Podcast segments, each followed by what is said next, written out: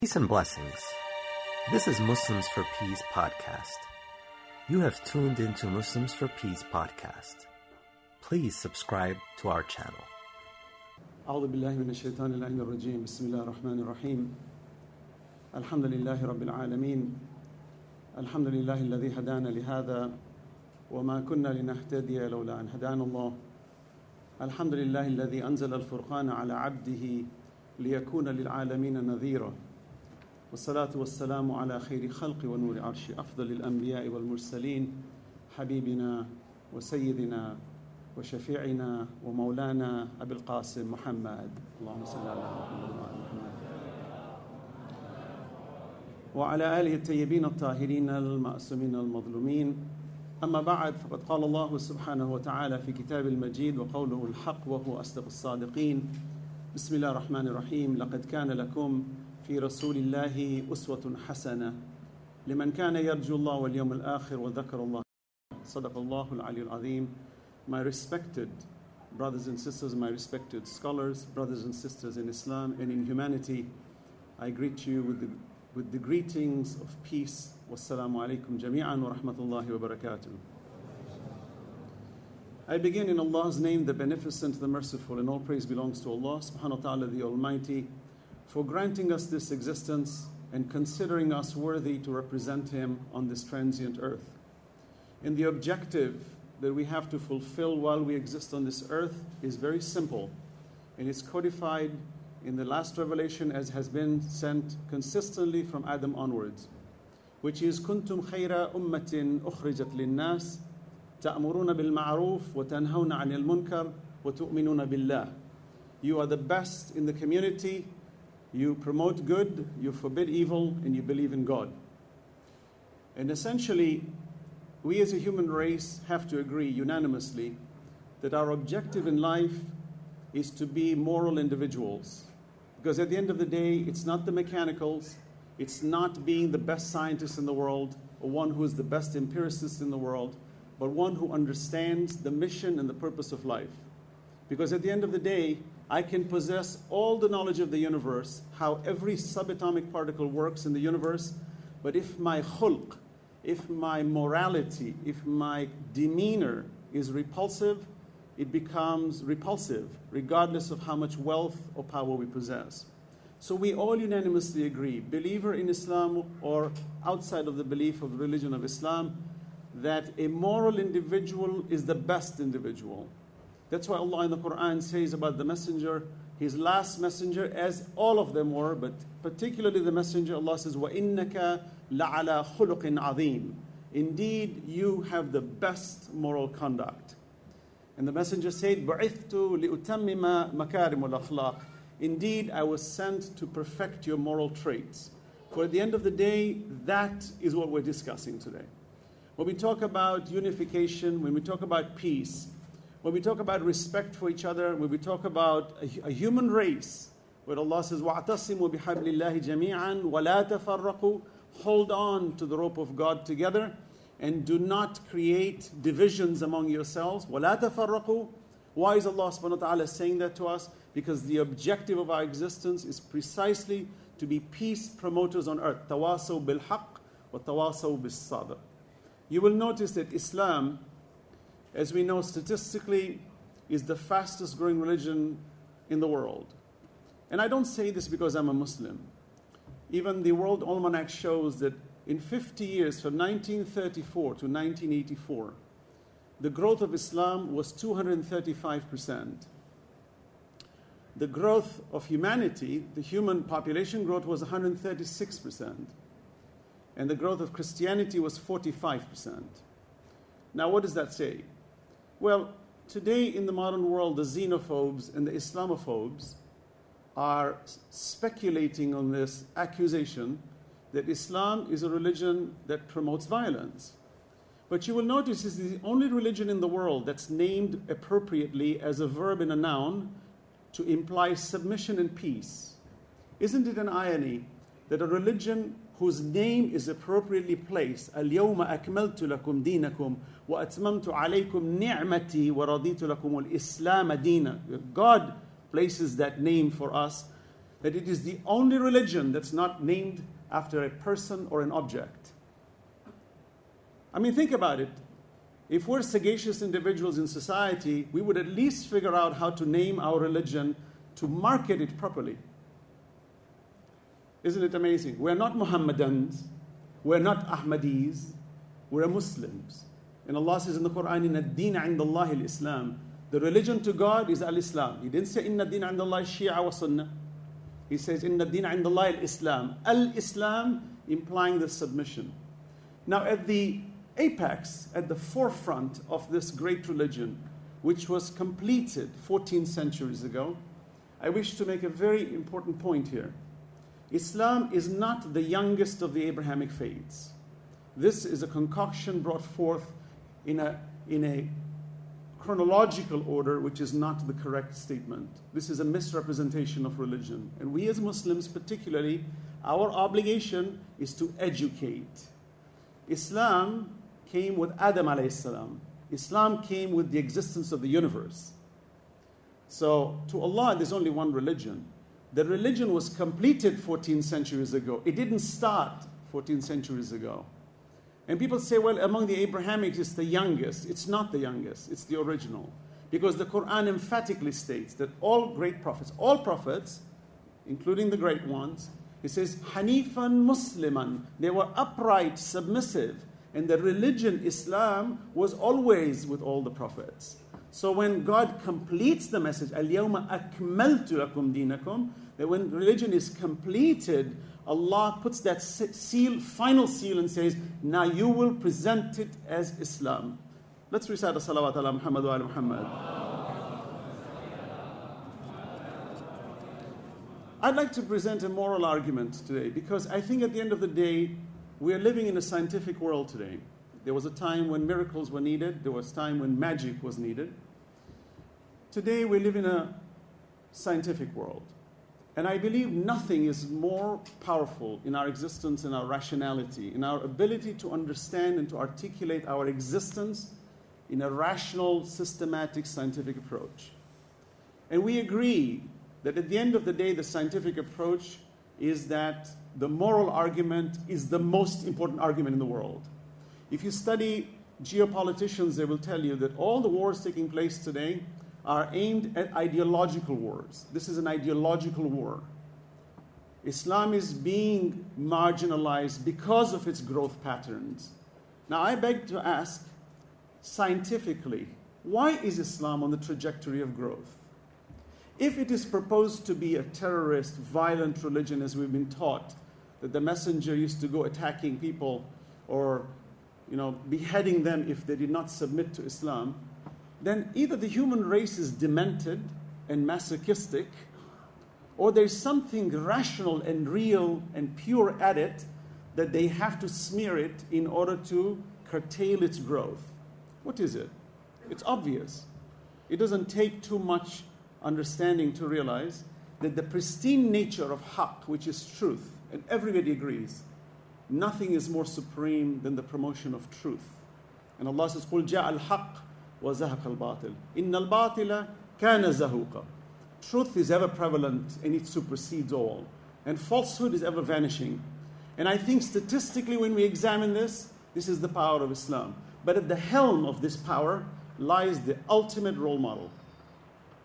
That in Surah Al Ahzab, the 33rd chapter, God says, Indeed, لَقَدْ كَانَ لَكُمْ For you, لقد كان لكم في رسول الله أسوة حسنة you have the best role model. There is no one better as a role model than the Messenger of Allah subhanahu wa ta'ala.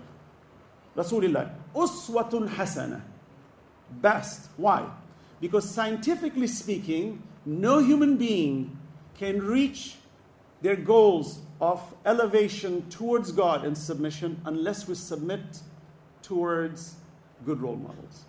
Unless we take good role models as our guiding points, we will go astray. We are gregarious human beings, we're social beings, and we cannot escape that. That is why we say, logically, a man is known by the company he keeps. That if I have good company, even if I'm not so good, I will be considered good. And if I have bad company, even if I'm good, I will be considered bad. Why is that? Because the gregarious nature of humanity is for us to associate birds with the same feathers will flock together. These are rational conversations. Historically, my brothers and sisters, the prophets that were sent, every one of them was infallible and pure. Everyone that was sent did not make a single mistake. It's proof in the Quran that even when Shaitan, Iblis, fell from his grace, he says to Allah, فَبِعِزَّتِكَ لَأَغْوِيَنَّهُمْ أَجْمَعِينَ By your authority, I am going to beguile them all.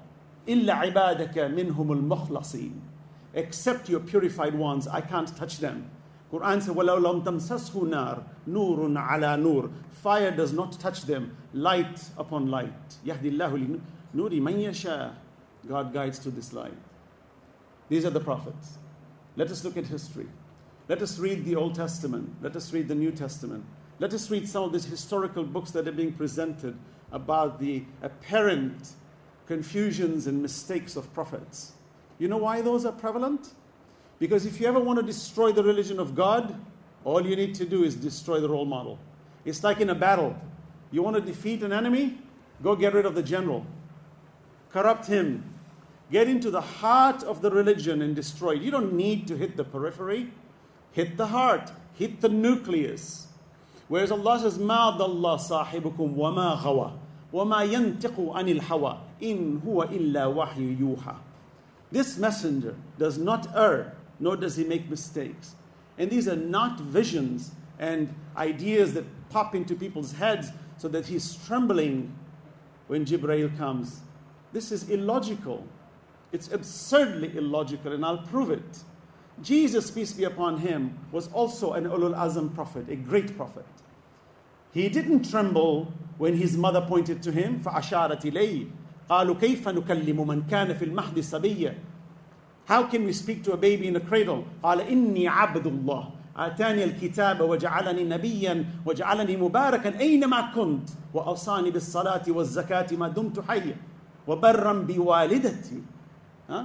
you find a prophet declaring his prophethood in the cradle. Where was the tremble? Where was the fear? Where was the confusion? Where was this idea that shaitan spoke to him? Where was this idea that he couldn't figure out whether God was talking to him or the devil was talking to him, and then it gives credence to people like Salman Rushdie, who writes books called Satanic Verses as fictional satire to attack Islam in a very slick way. This is not the religion of God. The religion of God is a merciful religion. It's a religion that's built on dignified morality. That the Quran says, وَاذْكُرْ فِي الْكِتَابِ مُوسَى Remember Musa. ذكر رحمة ربك عبده زكريا إذ نادى ربه نداء خفيا Do you remember Zakaria how he submitted to Allah? Look at him. The Quran elevates every one of them and says, do not dare put them down because they are the flag bearers of morality. For if you lose them, what guidance system do you have on this earth that you're going to fabricate and manipulate religion, the do's and the halals and the harams as we please? Because we can point a finger at the prophets and say, they couldn't get it straight. How does God expect me to get it straight on Judgment Day?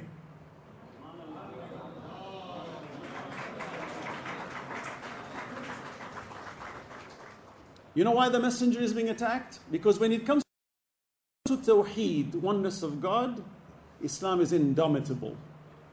The purity of the oneness of God cannot be challenged. It's rational, it's innate. That even if we do a scientific, methodical, deductive logic, reasoning power, you see that the wajib al wujud, meaning the necessary existent, is an absolute necessity for the existence of the universe. And we know that if we remove this argument, we get the problem of infinite regression in logical arguments. We know that. And no atheist, no agnostic can dare challenge that position. Why not? Because it's rational. And Allah says, نَحْنُ أَقْرَبُ إِلَيْهِ مِنْ حَبْلِ الْوَرِيدِ We are closer to you than your jugular vein. Who can deny? فَبِأَيِّ آلَاءِ رَبِّكُمَا تُكَذِّبَانِ Which of my bounties will you belie me for? I find that the attack on our prophets is strategically designed. It's designed in order to marginalize religion. Why? Because when we give up our moral positions, the greedy, capricious thieves on earth can then manipulate us and make us into slaves as we stand today. If you look at the corporatocracies today, the plutocracies that run the world, their goal is to eradicate the power of the moral front of God. And you look at in Islam, Allah forbids interest. If you want to see one instrument that destroys the value of everything, it's interest, riba. And you find the institutions of the world ruling the world today that has made us all slaves, 99% of us, has been through that instrument. And the last bastion that stands to shatter that face on is none other than Islam. And Allah says, هو الذي أرسل رسوله بالهدى ودين الحق ليظهره على الدين كله وكفى بالله شهيدا He sent messengers with truth and guidance, and it will supersede over all. So there is a battle taking place. You and I, my brothers and sisters, whether we are Muslims or none, we have an obligation as a human race to unite. For God has created us everyone unique. He has created us individuals that not even identical twins will agree on everything, though they're genetically identical. Why is that? It's because Allah says, ما خلقكم ولا بعثكم إلا كنفس واحدة. You are from one soul, but you have been given this free will. ونفس وما سواها فألهمها فجورها وتقواها قد أفلح من زكاها وقد خاب من دساها Allah honors our free will. He protects our free will. He guides us but ensures that we take our free will to our own destiny. يا أيها الذين آمنوا قوا أنفسكم وأهليكم نارا or you who believe, save yourselves and your family from that fire. Why is Allah saying that? Because Allah says, I honored you. وَلَقَدْ كَرَّمْنَا بَنِي Adam. We honored you. We gave you destiny. We gave you the power to decide your own destiny. But you are rational beings, Allah says. أَفَلَا يَعْقِلُونَ أَفَلَا يَتَدَبَّرُونَ الْقُرْآنِ Don't you ponder that your role models need to be kept in position. For if you ever allow them to be attacked, you will be lost sheep. You will have no direction. So we take our guidance from the Quran. We have hadith, plenty of hadith. There are good hadith and bad hadith. You have da'if hadith, you have mutawatir hadith, you have strong hadith, weak hadith, single hadith, all variations. They're all wonderful. That's the evidence of the ijtihad, the human race, that the struggle we all place among ourselves to try to figure out what does God want from us. But at the end of the day, the Quran is the ultimate guide. This book, which does not waver, غَيْرَ ذِي عِوَجٍ Quran says, no crookedness in it. Try it. Challenge it. Put it together. Do you know the Quran is the only book on earth, only revealed book on earth, where God speaks exclusively from cover to cover? Every other revelation book, you find somebody is speaking on behalf of God. Can you imagine that? Subhanallah.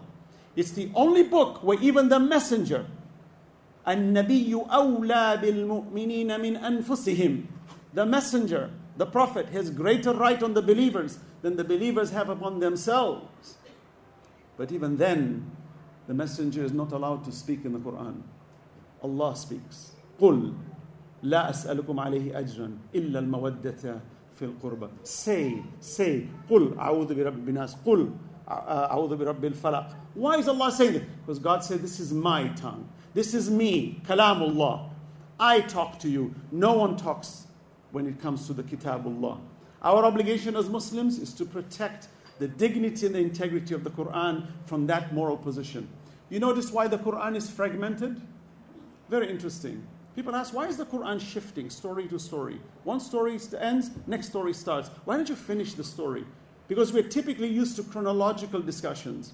We're used to the idea that, you know, once upon a time there was, and it's supposed to end with, and they lived happily ever after. And in between, all these chronological events are supposed to take place. And you find the Bible, especially, has that chronology. But the Quran is the only book in the world that violates that conspicuously. Why? Because the Quran is not a storybook, it is not a book to impress us in science. It is not a book of revelations of the secrets of science. Sure, there are 600 plus verses in the Quran about science. Sure, There are many verses in the Quran about history and the past events. And there's the whole story of Yusuf, Joseph, peace be upon him, is a great prophet. What happened about his life. But the Quran does not purport itself to bring about any of these arguments forward. Why not? Because in هذا القرآن يهدي للتي هي أقوم. Indeed, this book is that which guides you to that which is most upright. What is the upright? A story, so that I can take a historical event and dissect what size the donkey was when the Prophet rode him? No, we're not interested in that. We're not interested how much was the Prophet trembling. We're not interested in that. As much as we may dissect experiences, it's the moral argument that needs to come forward. If it violates the core moral principles, we're back to square one, and this all becomes an exercise in futility. What good does it do for us? Tell me. We find theologians splitting hair about details. At the end of the day, what's the point? Even the Quran makes that very clear. That people say there were so many in the cave and the dog was the, the you know, four and the fifth was the dog, six and the seventh. Quran says none of your business. You don't need to know. Why? Because it's not going to have a moral implication upon you. Whether there were six, seven, eight, ten, twenty in the cave and one was the dog, it's irrelevant. The relevancy of the Quran is what did you derive morally to promote good and forbid evil and to believe in God? That's the objective.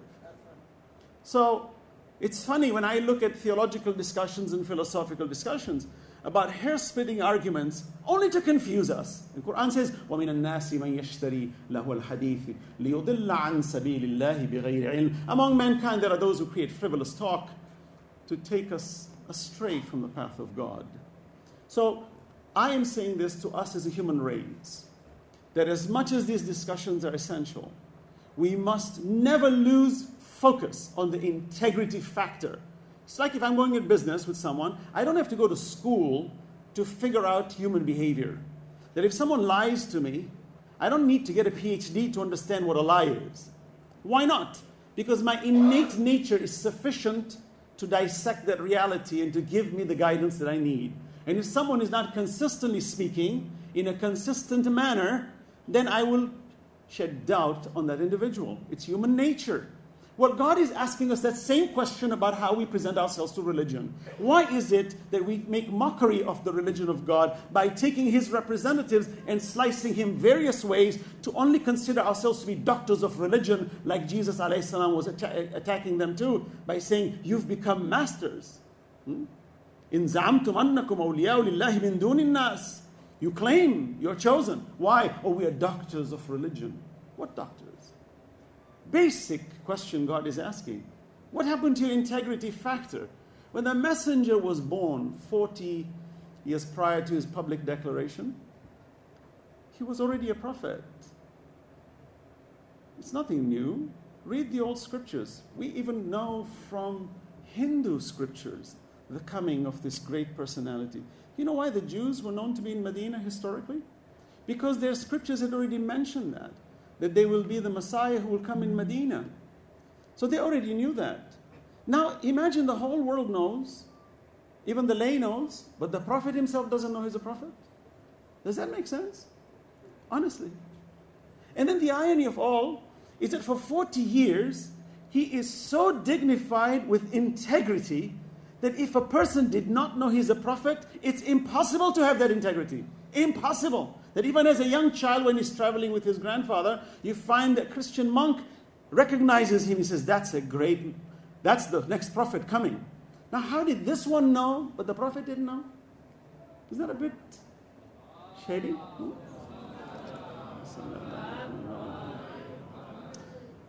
So, you know what's profound about the Holy Prophet? You know how he declared his prophethood in public? You know, there were two phases to his declaration. First, God commanded him to warn his near ones. He did not declare it to the public first. He declared it to his family first, his near ones. Only his near ones. There's a reason for that. As my respected Sheikh Kabani mentioned about the love of Ahlul Bayt, these five very, very chosen personalities play a pivotal role in the distribution and the protection. As the Prophet says, أنا مدينة العلم وعلي بابها ومن أراد المدينة فليأتيها من بابها. Whoever wants this city, come through this gate. What's the point? Here's the point. He declares it to his family and he asks them, Who is going to be my helper, my successor? So, this idea of not appointing a successor is false. In fact, if the messenger of God does not appoint a successor, which some have stipulated the argument that hence it has caused all this division in Islam, I would argue that such a prophet is not worthy of following. He is an outright failure because if he could not fix the very outcome of his message, then what good is a prophet? What did he come to do? Did he come to impress me? No, absolutely not. But let's look at the second part. The messenger of God, when he declares, when Allah says, Ya yul muddathir, unzur, O you wrapped one, go and tell the world now you are a prophet. You find he stands on a mountain known as Abu Qubais, which today unfortunately has been blown away and a palace has been placed on it. The messenger asks the people, If I tell you there is a caravan behind this mountain, will you believe me? And who was present? The kuffar mushrikeen, including Abu Jahl and Abu Lahab, were present there. And he said, and they said, Bila shak, no doubt, anta sadiqul amin, you are honest, truthful. This is not fluke. This is not accidental. This is calculated. This is highly positioned. Just like Jesus was highly positioned. Allah positions his representatives carefully. الذي خلق فسوى والذي قدر فهدى He guides. Then he says, Then I bear witness there is no God but one and I am his messenger. A bombshell. Why? Because they couldn't retract. Done deal. You have never lied. You have never spoken a lie. You have never violated your promise. Your, in, your integrity stands. This is the religion called Islam a religion that stands on integrity, not something that's haphazardly concocted with some ideas and fairy tales because somebody thought about it, and then placing individuals who were supposed to represent Islam that were never appointed by God in order to hold the banner of religion, as my respected sister Lesley Hazleton mentioned about Paul. You find Paul who represents Christendom today, was not appointed by God. In fact, he killed Christians before he became that. Now, I'm not belittling Christianity. I'm asking us all as a human race, regardless of what religion, that we must purify our system in order to promote peace and tranquility on earth and not to accept at the helm of leadership anyone who lacks integrity. For if our leadership lacks integrity, our entire system lacks integrity. Salawat ala Muhammad wa Muhammad. I'd like to conclude, my time is almost up. But I'd like to say, let's look at some historians. And by the way, we'll notice the person who's most attacked in Islam is the Holy Prophet. 100%. Why? Because he's the flag bearer of religion. He is, as we say, Qur'anan, natiq. The talking, walking, living Quran. And by the way, when Jibreel came on the cave of Hira, I know this story that's been related even with our respected sister is a common story. Unfortunately, it's perpetuated commonly, which, which is actually, in my opinion, very suspicious and in so many ways, it lacks credibility, with due respect. And I'll say it for the following reasons. Do you notice that he says, Ma ana biqari. اقرأ باسم ربك الذي خلق. He says, Ma ana biqari. What should I recite? Like my respected Sheikh elegantly, beautifully stated, that yes, I can recite what do you want. I can. But the Quran says, Inna anzalnahu fi laylatil qadr. Now notice, Anzalnahu is complete, not tanzil. Anzalna, it's complete. The entire Quran was revealed into the heart of the Prophet on the night of Qadr. When this event of Hira took place, it was not in the month of Ramadan. Hmm. So then, what was the Prophet being told to recite? He was being told to recite what he already knows. It's already in his heart. Because the Quran is in his heart. He is the Quran. He is the talking, walking, living, thinking Quran. He never contradicts one iota of his movement against the Quran. We Muslims believe the Quran is an infallible book. Therefore, we have to conclude that the Holy Prophet is an infallible human being. Otherwise, it's absurdly illogical.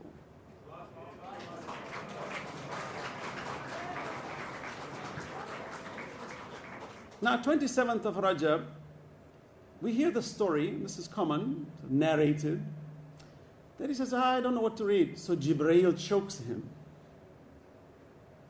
I know whoever wrote that was having fun with it. Because when you ask somebody to recite something, you don't choke them. Because when you choke them, then they can't recite. So he squeezed him. What do you squeeze? Words out of him? Look at the absurdity of this argument that we try to, and unfortunately, this exists not only in Islam, in Christianity, in Judaism. You read stories of some of these prophets, believe me, even if you and I are half hearted religious people, we would not do the things they did. Lot sleeping with his daughters, David getting rid of Uriah so that he can marry Bathsheba, and he has relations with her before he marries her and gets rid of her. And guess who's born? Sulaiman, the great prophet Solomon. Can you imagine if somebody's going to come and give me the template of morality under these conditions? I would rather be an agnostic or an atheist because it's logical. It makes more sense. And I say, many times I've seen atheists and, and agnostics, I said, My hat's off to you. I know why you're there. And my hat's off to you because I can see why you're there. And you know what? If I didn't have Islam, I'd be with you because it's the only logical thing. So you find he's supposedly choked. Then he runs. He doesn't know. He's perplexed. I don't know if the devil spoke to me. Really? He had such doubt. Subhanallah. Amazing. And then suddenly he's calmed by his wife. Hmm?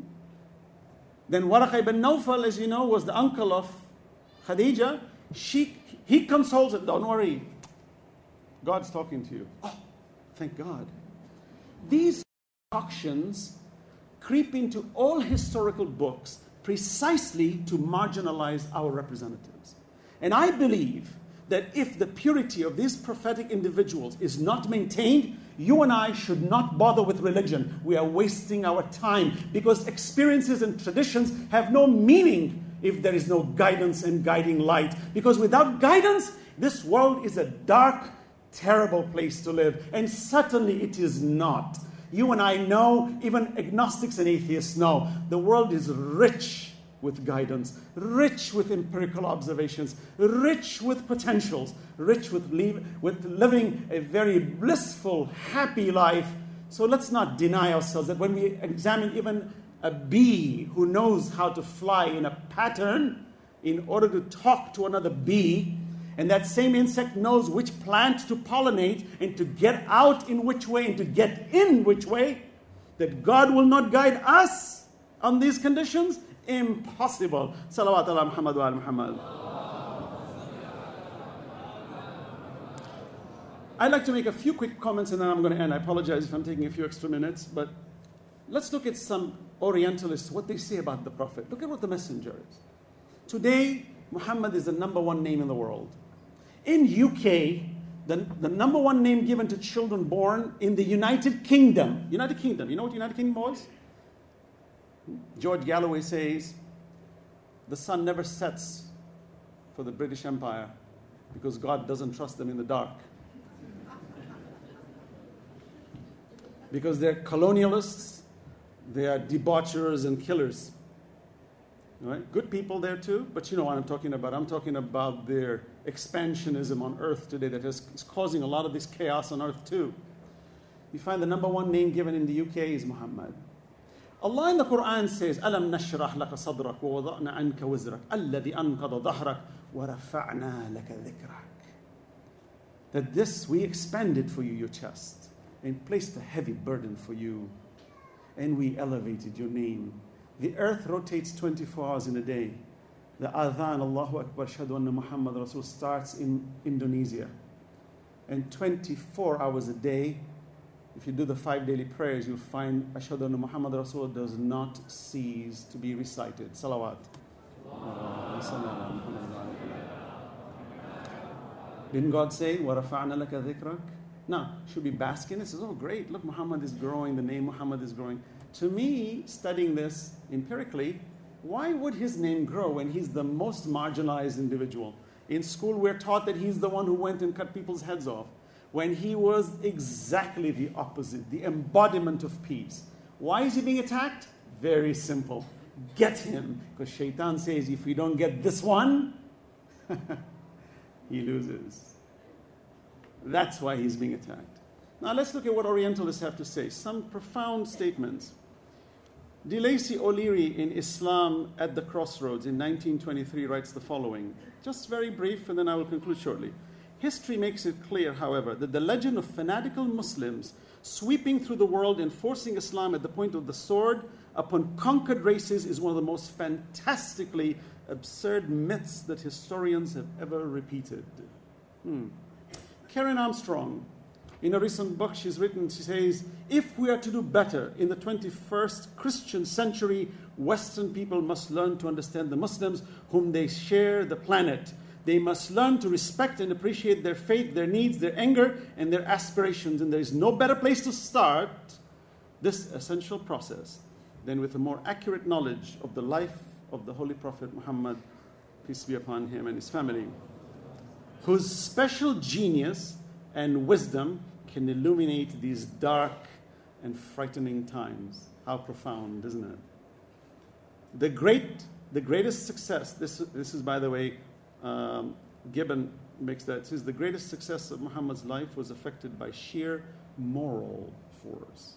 My brothers and sisters, we must be careful. We must guard our moral force. If the moral fabric is sheared and tampered with, we have no religion. We have no guidance.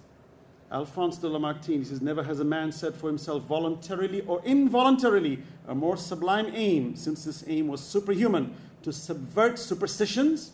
This prophet was not a man of superstitions, he was calculated.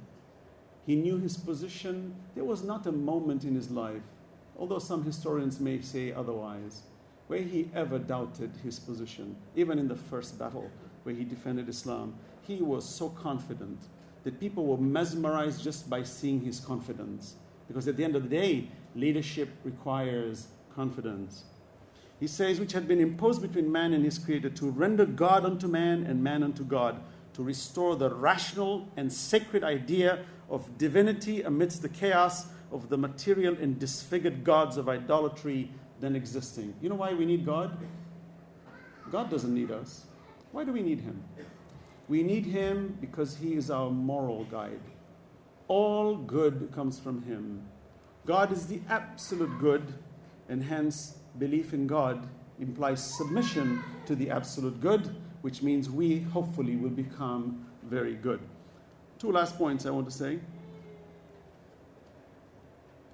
Um, Michael H. Hart, as you know, he's written the 100 most influential people in the history of the human race. He wrote two editions, and he was actually vilified for having chosen the number one in the position as the Holy Prophet. ﷺ. So, in his second edition, he says, My choice of Muhammad to lead the list of the world's most influential persons may surprise some readers and may be questioned by others, but he was the only man in history who was supremely successful on both the secular and religious level. We didn't send you but as a mercy for all. It is probable that the relative influence of Muhammad and Islam has been larger than the combined influence of Jesus, Christ, peace be upon him, St. Paul on Christianity. In other words, these two combined, it is this unparalleled combination of secular and religious influence which I feel entitles Muhammad to be considered the most influential single figure in human history. Subhanallah. What's beautiful is we as human race have been blessed with bridges. If we're talking to Jews, then Moses is our bridge. If we're talking to Christians, then Jesus is our bridge. If we're talking to atheists, then our humanity is our bridge and morality is our bridge. Because, you know, by the way, science cannot dictate nor adjudicate any moral arguments. Science is bereft of ability to pass judgment at the moral level. Why?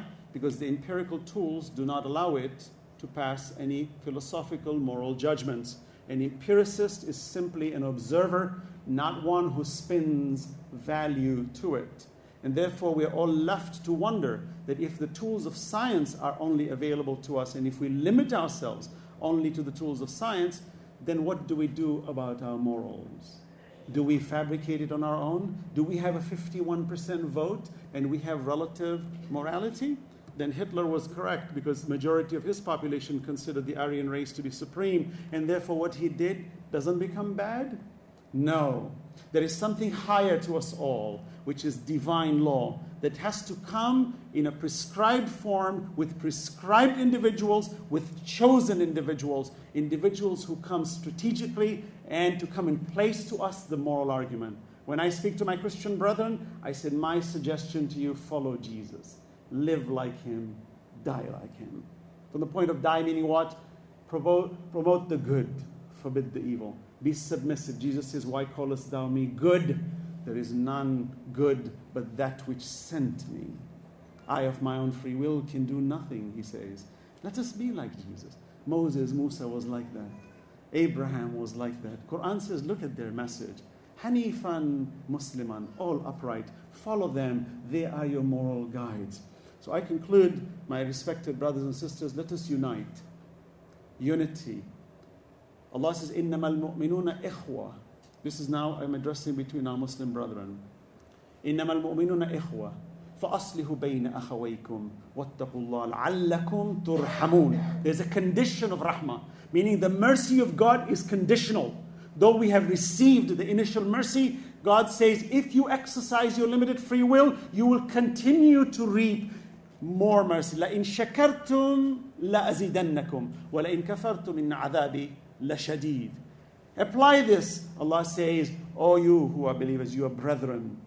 يا أيها الذين إنما المؤمنون إخوة brother and إخوة is uniquely used here for the believers فأصلحوا بين أخويكم make peace between your brethren واتقوا الله be God conscious so that more mercy comes believe me if we as a human race Muslims today I believe there are 2 billion Muslims on earth the population is 7 billion for certain we're at least 1.8 to 2 billion. It cannot be 1.3, 1.4, 1.5. These are common terms used, certainly impossible.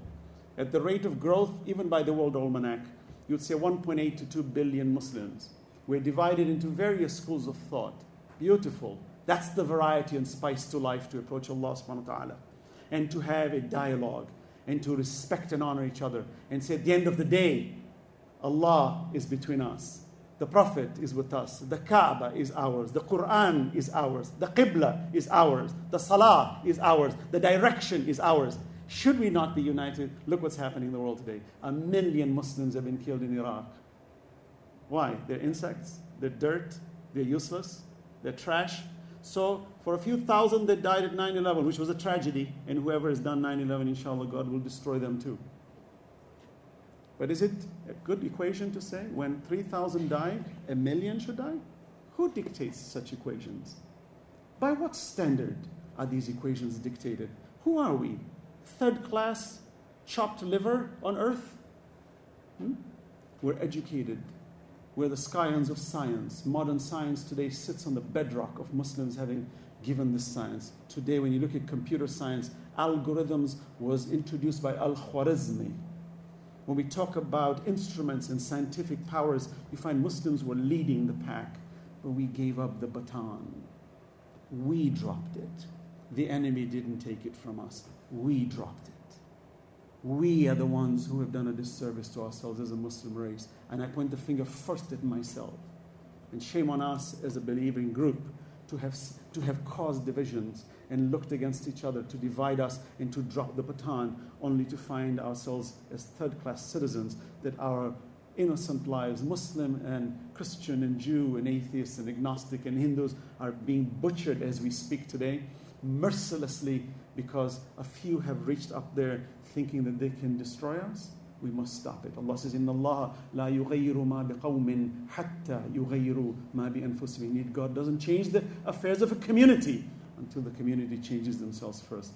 My final message, my brothers and sisters, please, within Islam, let's unite. Do not allow divisions. Do not allow damnations and cursing between each other. Haram. Believe me, this is not the sunnah of Rasul. This is not the sunnah of Ahlul Bayt.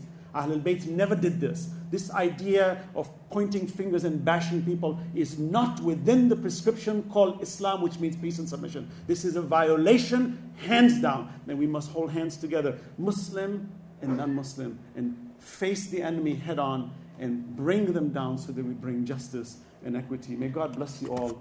بسم الله الرحمن الرحيم اللهم انا نرغب اليك في دوله كريمه السلام عليكم جميعا ورحمه الله وبركاته Thank you.